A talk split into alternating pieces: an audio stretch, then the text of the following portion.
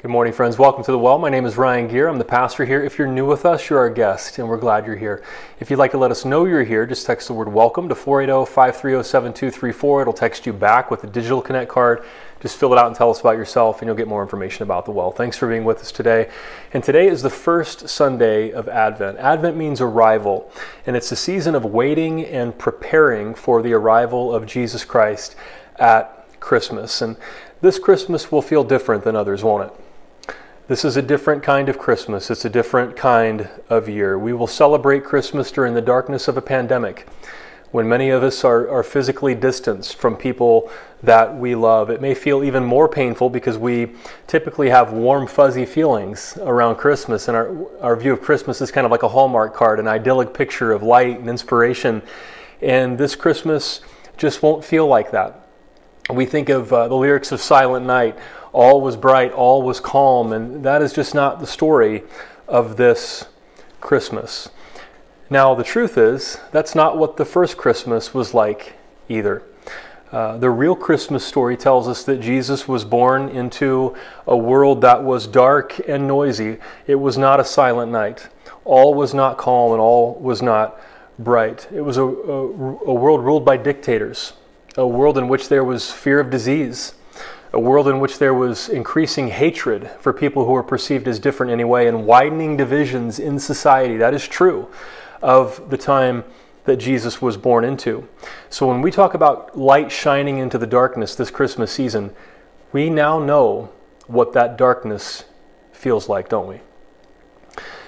The first Christmas was a lot like ours. The world into, uh, into which Jesus was born was a lot like our world. And so in 2020, the real Christmas story means now more than ever. All was not calm. And today we're beginning the season of Advent, starting with the pain of the present. Because this is 2020. Somebody said recently 2020 is like the Depeche Mode of years. There's some cool things, but most of it was pretty dark. That's, that's true of 2020, isn't it? 2020 has been one of the most difficult years in our history. And as Americans, the truth is we don't do very well with dealing with pain and grieving. Americans are future oriented people. We just want to you know, move past it and move to, to better days and think positively uh, as much as possible, which is a great thing. But at the same time, we don't grieve as well as other cultures. There are cultures that have set times for grief when we experience pain. As, and as Americans, we often want to rush past that grief and get to the better days ahead, but without honestly acknowledging the pain that we are experiencing now. Somebody in our church uh, used a phrase recently on social media toxic positivity. Toxic positivity. And what they mean by that is people who minimize pain, it's, it's like a, a sense of denial and they just want to jump over any kind of acknowledgement of pain or grief or trauma and then just be happy clappy and act like everything's okay even when it's not. And so we're, we're seeing people in our society who are in denial. They're minimizing, they're denying COVID 19, they're denying the results of the election, they're, they're just choosing to, to live in some kind of you know, toxic positivity phase that just seems to be never ending, but 2020 has been one of the most difficult years in American history. And one author has said that we are uh, experiencing the pandemic of 1918, the racial justice struggle of 1968, and the depression of 1929 all in the same year. Now, that's overstating it, but there is some truth in that.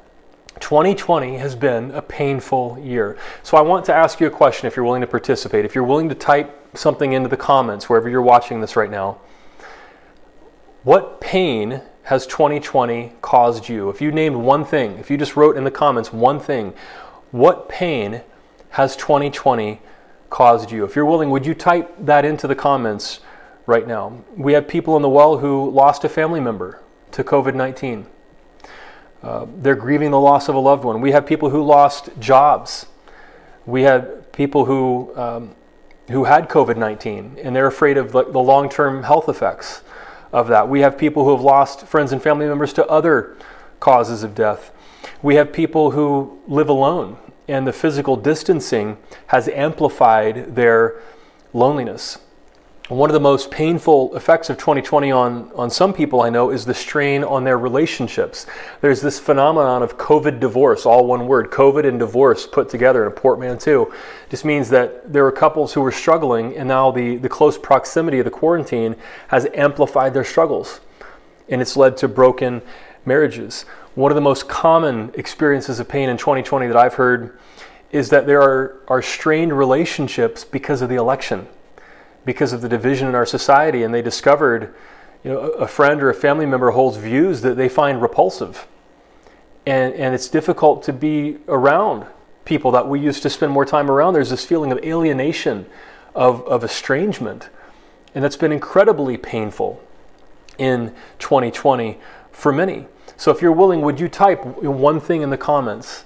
Uh, one type of pain that you've experienced in 2020. And maybe you sharing would even be encouraging to somebody else. Now, maybe you've experienced some good things in 2020. I hope so. For some of us, the closeness of, of our family has been great. You know, for me, it's, it's like the opening to Charles uh, Dickens' novel, uh, A Tale of Two Cities. And Dickens wrote, It was the best of times, it was the worst of times. It was the age of wisdom, it was the age of foolishness. It was the epoch of belief, it was the epoch of incredulity. It was the season of light, it was the season of darkness. It was the spring of hope, it was the winter of despair. Dickens wrote that in 1859, and the novel is set in London and Paris right before the French Revolution and the Reign of Terror. And it portrays the conditions the people of France lived in that led to the revolution when the lower classes were suffering the weight of injustice to the extent that there was a revolt, and, and, Dickens didn't want the same kind of revolution to happen in Britain, and so he warned his people to work for a better world and prevent that kind of revolution. But it was the best of times and it was the worst of times. In my own life, I've, I've felt that way. Does that ring true for you at all? But 2020 has been an incredibly difficult year. Well, this sermon series is based on what's called the Revised Common Lectionary, and it's used by churches all over the world. And there are scripture readings for every week, and they rotate every three years. And uh, the Advent season doesn't begin with the Christmas story, but it begins with the darkness of the times that preceded Christmas and the darkness of times that that we experience in the history of our world. They, they come in, in cycles when times are especially difficult. And the scriptures today are about suffering and waiting for something to change, praying for things to change, praying for God to do something. But the answer doesn't come as quickly as we would like or in the way that we would like. And we're in this season of, of waiting and of pain and even a season of trauma. And these are honest scriptures about living through the kind of year that 2020 has been. So I want to read these scriptures, and both of these scriptures are actually prayers. And I want to ask you have you ever prayed anything like this? Or maybe if, if you don't, if you're not a prayer, if you don't really pray that much, um, appreciate you watching this, but maybe these are, these are just feelings that you've had. Maybe they're prayers, or maybe they just kind of speak to the kinds of feelings you felt during 2020. So the first scripture comes from Isaiah chapter 64, verses 1 through 5. And it's a prayer to God Oh, that you would tear open the heavens and come down, so that the mountains would quake at your presence, as when fire kindles brushwood and the fire causes water to boil, to make your name known to your adversaries, so that the nations might tremble at your presence. When you did awesome deeds that we did not expect, you came down the mountains quaked at your presence. From ages past, no one has heard, no ear has perceived, no eye has seen any God besides you who works for those who wait for him. You meet those who gladly do right, those who remember you in your ways, but you were angry, and we sinned because you hid yourself. We transgressed. In other words, that prayer is God, do something. Have you prayed anything like that? Or maybe if you haven't prayed like that, have you had that feeling? Can we just be done with 2020 already? Have you have you thought that? Can we just move on? You've looked at all the pain in our society and the and the division and the pandemic, and you're like, can we just move on?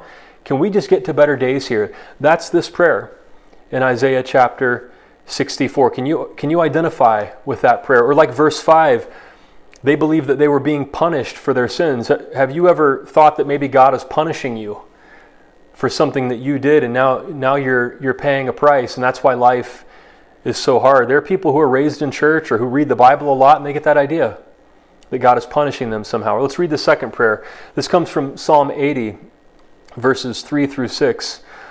Restore us, O God, let your face shine, that we may be saved. O Lord God of hosts, how long will you be angry with your people's prayers? You have fed them with the bread of tears and given them tears to drink in full measure. You make us the scorn of our neighbors. Our enemies laugh among themselves. This prayer hits home because in 2020, the enemies of the United States are literally laughing at us. Have you ever thought this year that you've just cried enough tears? You, you've just felt enough anxiety, enough worry about our society, enough worry about the future of America, and, and you just want to move on to better days. Can you identify with these prayers, with the stories of these people who are praying these prayers? How much longer do I have to go through, the, through this? Can't we just live in a sane country and, and make a better life for everybody? But we're trapped in gridlock and division in the pandemic. Have you felt like these folks? Well, like the, the Charles Dickens novel, the conditions of the first Christmas remind us of ours. They were uh, languishing under the rule of dictators. The land that Jesus was born into was ruled by an egotistical dictator named Herod, or Herod, is how his name would have been pronounced. And he called himself Herod the Great, Herod the Great. And he built large structures in a never ending quest to impress other people and build up his own ego. And it turns out he was actually a puppet king of the real king in the world, Caesar because the Roman Empire occupied the land that Jesus was born into, and they set up Herod as a puppet king, a client king.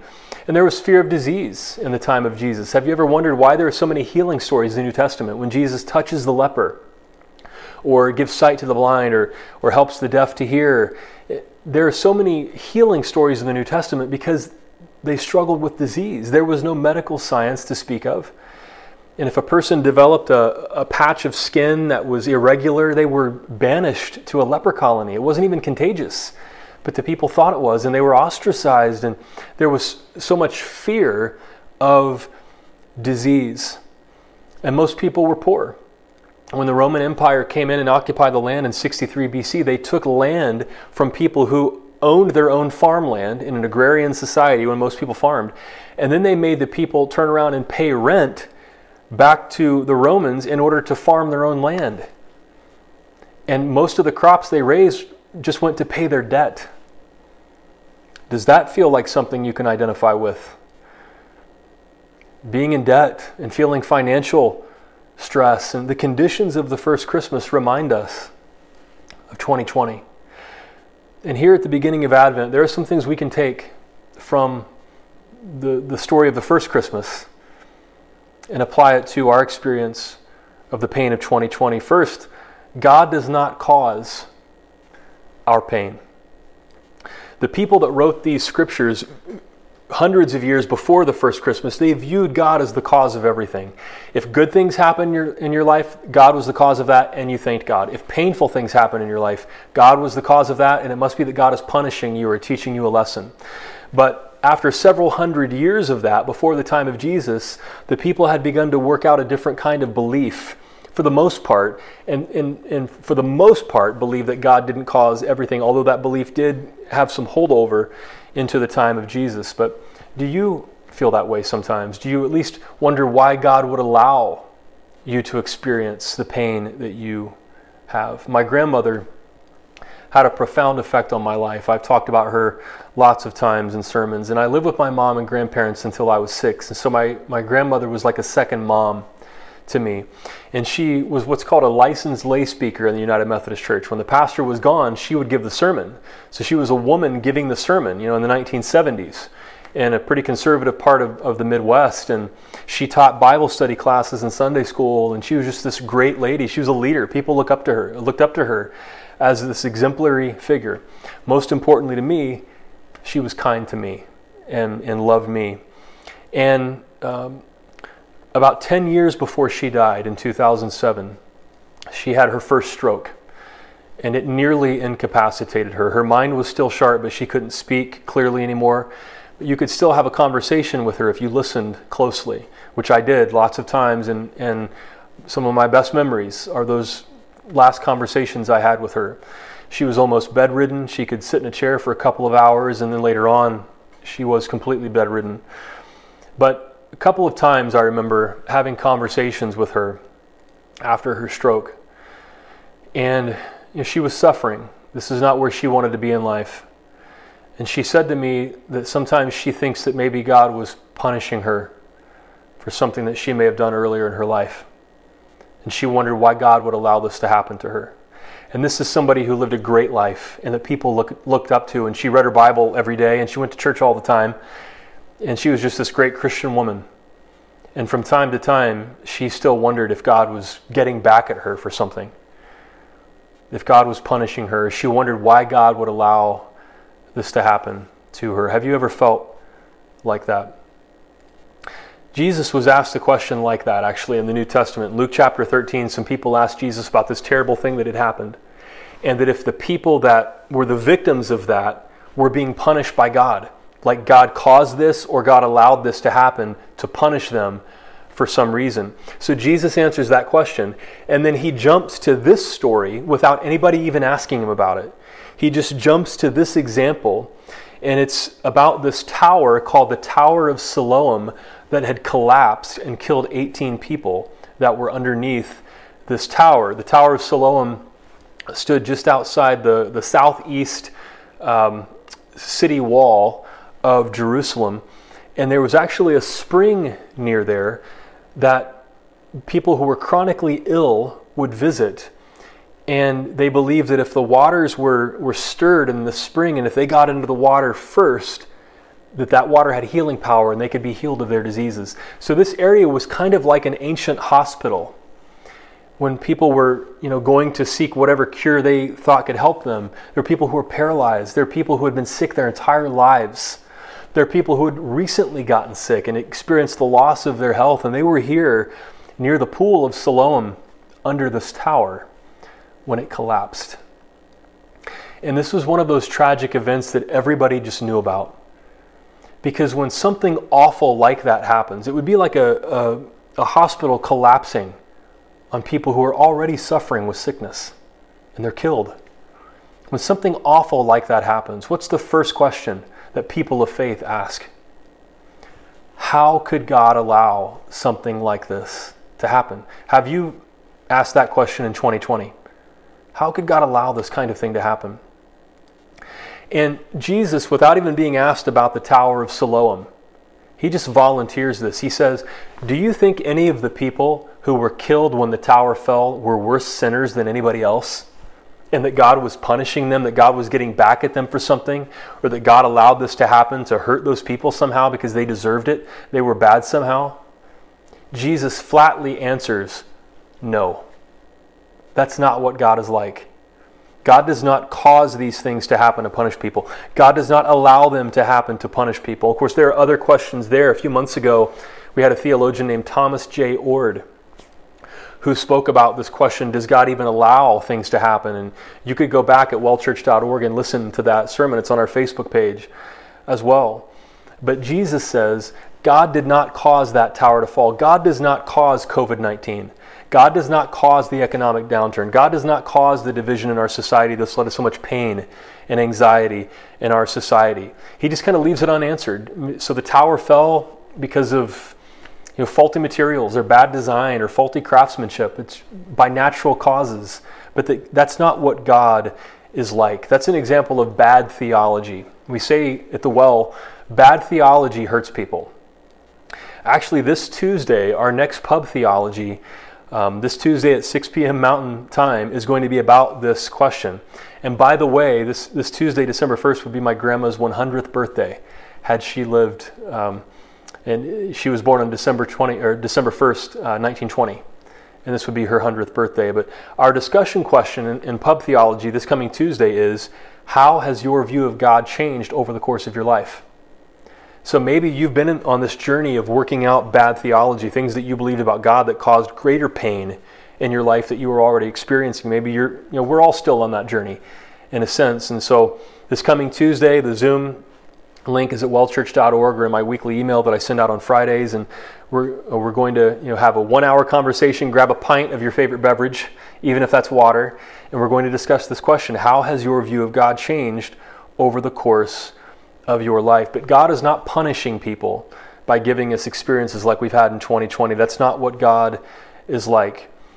So when we experience painful events like we have this year, what we really need to do in order to experience the real meaning of Christmas is to grieve those losses. To experience the power of Christmas, we need to grieve the traumatic losses we've experienced in 2020. When I was in seminary, one of my professors uh, was a, a clinical counselor named Teresa. And she had a profound effect on me. Just being in her class uh, uh, allowed me to have so many insights that I still take with me. Do you have those teachers in your life that you look back on and, and you just remember, you know, light bulbs coming on and, and what they shared in class just has stuck with you? That was the kind of professor that, that Teresa was for me. And I didn't know this at the time until I actually had a conversation with my wife about um, what I learned in class, and, and this this all came together, like the puzzle fit together. But Teresa's son was the same age as my wife and he actually went to the same college we did. He went to college his freshman year for a few months, and he had been battling cancer for a long time. And during his freshman year, he, he couldn't stay at school. He went home and he died after battling cancer. And I didn't know him at the time, but less than 10 years later, his mom was one of my professors, Teresa. And so she knew the grief of, of losing a son, and she was a highly skilled counselor. And one of the things that she said in this class has stuck with me. She said, Every loss must be grieved. Every loss must be grieved. So, what losses have you experienced in 2020? Is it the loss of a loved one? Well, that's certainly a loss that must be grieved, but a lot of times that's all we think about when we think of grief is the death of a loved one, but there are all kinds of losses. Have you lost a job? Have you lost finances? Have you lost time and energy spent feeling anxious and worrying about what's happening in our country and the future of our country? Have you experienced the loss of a, of relationship because there are strained relationships over the election? Uh, have you uh, felt the loss of, of uh, your work situation or, or just normalcy? and, and life feeling normal. Those are all losses. And as Teresa said, every loss must be grieved. Dietrich Bonhoeffer, who was one of the leading voices, uh, he was a Christian pastor, one of the leading Christian voices against Nazism in Germany, wrote in God is in the Manger Reflections on Advent and Christmas. The celebration of Advent is possible only to those who are troubled in soul who know themselves to be poor and imperfect, and who look forward to something greater to come. According to Bonhoeffer, you can only experience the power of Christmas when you are troubled in soul, when you are grieving a loss, when you know what the darkness feels like. That's the only time you can really appreciate the light. What losses do you need to grieve here in 2020? Well, for many of us who live in a culture that doesn't really grieve very well, we need to learn how to grieve. So, how do we grieve all of these losses that we've experienced? Well, like these prayers in Isaiah and Psalms that we read, um, these prayers are actually a form of telling our story, of expressing how we feel. And, and when we feel grief, we express it and we talk about it with friends and or or some other way. We journal or if you're creative you draw or you write songs or however you can express it and get that that grief out. We grieve through story storytelling. Prayer is not magic. In in Isaiah and the Psalms these people were expressing their grief their longing to God but God did not instantly take away their pain There are times when we pray for something and something amazing happens. But if we're honest, those times are few and far in between. The percentage of times that that happens, it's very, it's very low. Most of the time, when we pray, an honest prayer from, from a deep place, gut wrenching prayers, most of the time, those prayers are really expressing what's happening in our lives. They're telling our story. Prayer is a form of storytelling, of expressing your grief. The prayer itself is the act of grieving. If that's true, then the prayer itself becomes the answer to our prayer. Talking to God, or even if it's if it's not praying, if it's talking to a friend about how we're doing and about our, our grief and our sadness and what we've lost, expressing ourselves is the way that we deal with grief. And for those who have grieved in healthy ways, you know what this is like. Grief is an emotion that comes up whether we want it to or not. We're not in control of it. And there are times we think we've grieved for a long time, and then bam, out of nowhere, those feelings of grief come back. And, and you know, if you've grieved in a healthy way, that what you do is when that grief comes, you feel it. You express it. You talk about it with people who care about you. You tell stories. If it's a loved one, maybe you, you look at old photos or you look at objects that, that belong to them and, and you talk about them and you remember and you express, you tell your story. We grieve by telling our story. We don't deny it, we don't minimize it, uh, we don't minimize it, we express it. So, as you express grief, as you tell your story, slowly over time, the grief subsides. We wish it happened a lot faster, but gradually, too slowly, it feels, but that grief loses its power over time. That's how we grieve by telling our story. And I want to share something with you that is an exercise that comes from the Harvard Business Review. And here at the, the beginning of the Christmas season, at the end of 2020, maybe this exercise can help you to process the pain of 2020 and to grieve those losses that you have experienced. So, in September, the Harvard Business Review published a leadership resource entitled An Exercise to Help Your Team Overcome the Trauma of the Pandemic by Lisa Zigarmi and Davia Larson. It's meant to be a resource for business leaders uh, and, and managers to guide their teams through COVID 19 and through 2020, but it applies to everything in 2020. You could, you could use this by yourself, or you could Skype or Zoom or FaceTime with a friend, and you, you could actually get a hold of them and say, Hey, I learned this exercise. Do you want to work through this exercise together over Zoom? And so you could do the same thing. And the author is right. How we cope with this trauma will define our inner lives, our businesses, our communities, and our world. As businesses and employees resume operations, how do we collectively brave a changing work environment?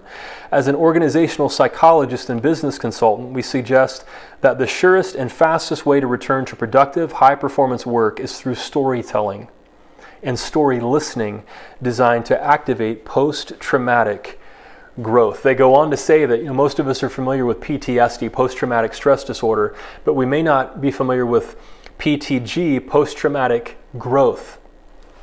And they define this growth as the transformative positive change that can occur as a result of a struggle with great adversity. So, this is growth that we can experience in the aftermath of trauma, of loss, as we're grieving. And research shows that people who make meaning out of trauma, who, who uh, bring post traumatic growth out of these struggles, experience an increased sense of their own inner strength and capacities to prevail, improved relationship with others, including a greater sense of belonging as we share what we're going through with each other, we belong together, a greater sense of compassion, and an increased sense of purpose and appreciation for life. And they give examples, like a work example might be you lost a job or you missed out on a promotion, but then you can pursue a new role that aligns better with your skills and with your goals or, or personal examples of trauma, like uh, surviving breast cancer or, or having a miscarriage or people who suffer from protracted grief, or firefighters who experience trauma in their job and, and grief like we've experienced in, in 2020. And we can, we can come back from these traumatic experiences in a way that helps us to grow, post traumatic growth. And they give this technique for storytelling, being able to tell what's happened to us to other people and express our grief, and then we listen to their stories, and then that's how we grow. That's how we become better after this trauma. And here are the questions to help with your storytelling. If you wanted to do this with a friend, you know, after church over FaceTime or somebody in your family, here are questions that can help you to tell your story and grieve and process what you've experienced in 2020. So, number one, what is the greatest loss you experienced during COVID 19? Or you could generalize this to 2020. What is the greatest gain you experienced during COVID 19 or 2020? What are you learning about yourself during COVID 19 or 2020? What would it look like if you applied your learnings going forward? And then, what two words or short phrases will remind you of how to apply what you're learning. And so, what if you ask a, a friend to talk with you and, and go through this storytelling exercise?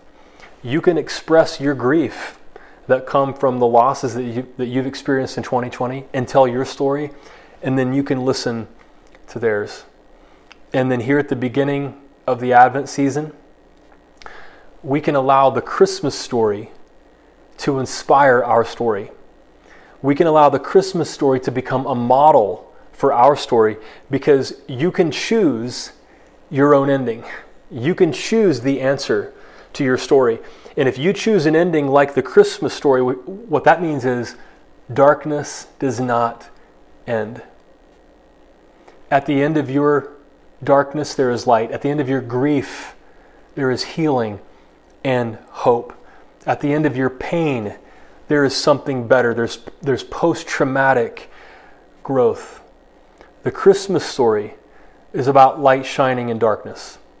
When God finally hears the prayer, God rolls up God's sleeves and God gets involved in the human experience in the form of the baby Jesus being born in poverty in a, in a manger, an animal feeding trough on the first Christmas. And, and God suffers with us and feels what we feel and shows us a better way and how to bring light into the darkness. And as you grieve and tell your story, the Christmas story can be a model for your story. And you can choose the ending, and light can shine into your darkness. In a year that's been dominated by a virus, I wanted to close with a story of someone who experienced trauma and pain and grief but created something out of that that went viral and chose a good ending that accelerated medical research and, and uh, that brought healing to so many more people. Pat Quinn learned that he had ALS, it's also known as Lou Gehrig's disease, just after he turned 30 years old. And ALS is a progressive neurodegenerative disease that attacks the nerve cells that control voluntary muscle movements and it eventually leads to full paralysis. And people with ALS typically live three to five years after their diagnosis. And in 2013, Pat Quinn created a Facebook group right after he was diagnosed called Quinn for the Win to raise awareness about the disease and, and to raise money to fight for a cure.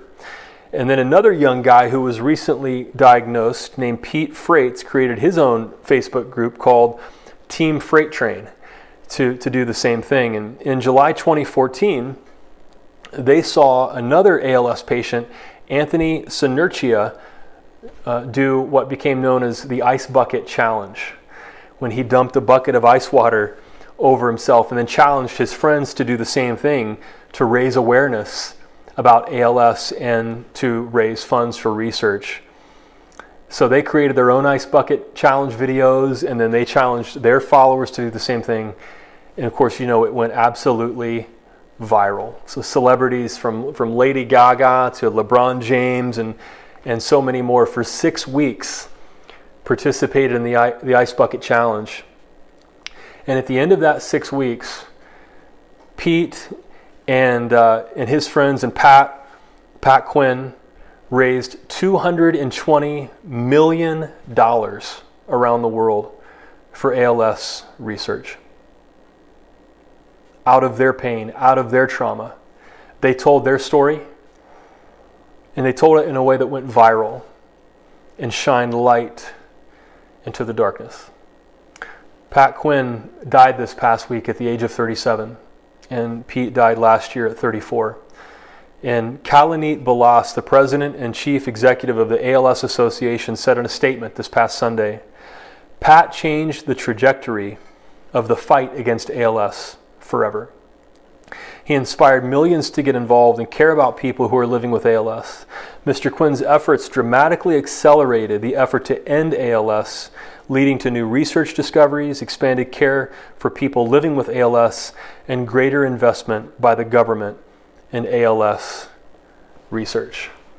Pat and, and the rest of these guys they told their story to each other, and then they told their story to the world, and they chose the end of their story, and it was to bring light into the darkness.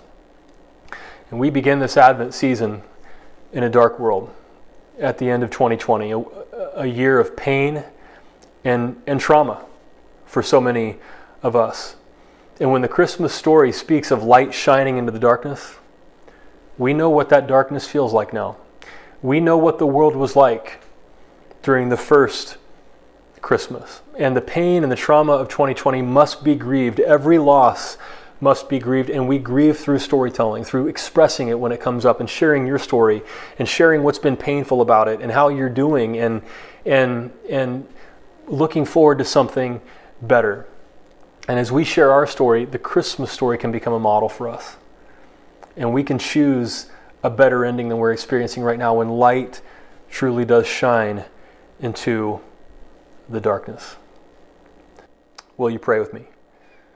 God, thank you for these scriptures, the prayers of people who were trying to deal with the darkness of their world. And these prayers are really examples of them telling their story. And we can identify with their story wondering, God, why don't you do something? Or can't things change? Why can't we just get to, to something better now? Waiting and expecting a better day, but it just seems like the darkness persists. God, we know, as Jesus said, that you are not the cause of this darkness. You're not the cause of our pain. But you do give us a model of dealing with our pain, of, of grieving the losses that we've experienced. Whether it's prayer or whether it's telling our story to a friend, it's that storytelling, it's expressing our pain that helps us to work through that grief. Every loss must be grieved. And as we tell our story, whether it's telling it to you honestly, the way that these scriptures scriptures show us, or it's telling it to a friend and, and listening to their story, we get to, to process our own grief and and then we get to choose the ending to our story. And we can, we can be inspired, uh, inspired by the Christmas story that our grief will end with hope and light gives way to darkness when we choose to be on God's side, on good's side. And like Pat Quinn, we can grieve and tell our story, but we can do so in a way that brings a better ending than we ever could have imagined and shines the light into the darkness that other people experience. We thank you, God, that we have that opportunity here as we enter this 2020 Christmas season. In Jesus' name. And everybody said, Amen.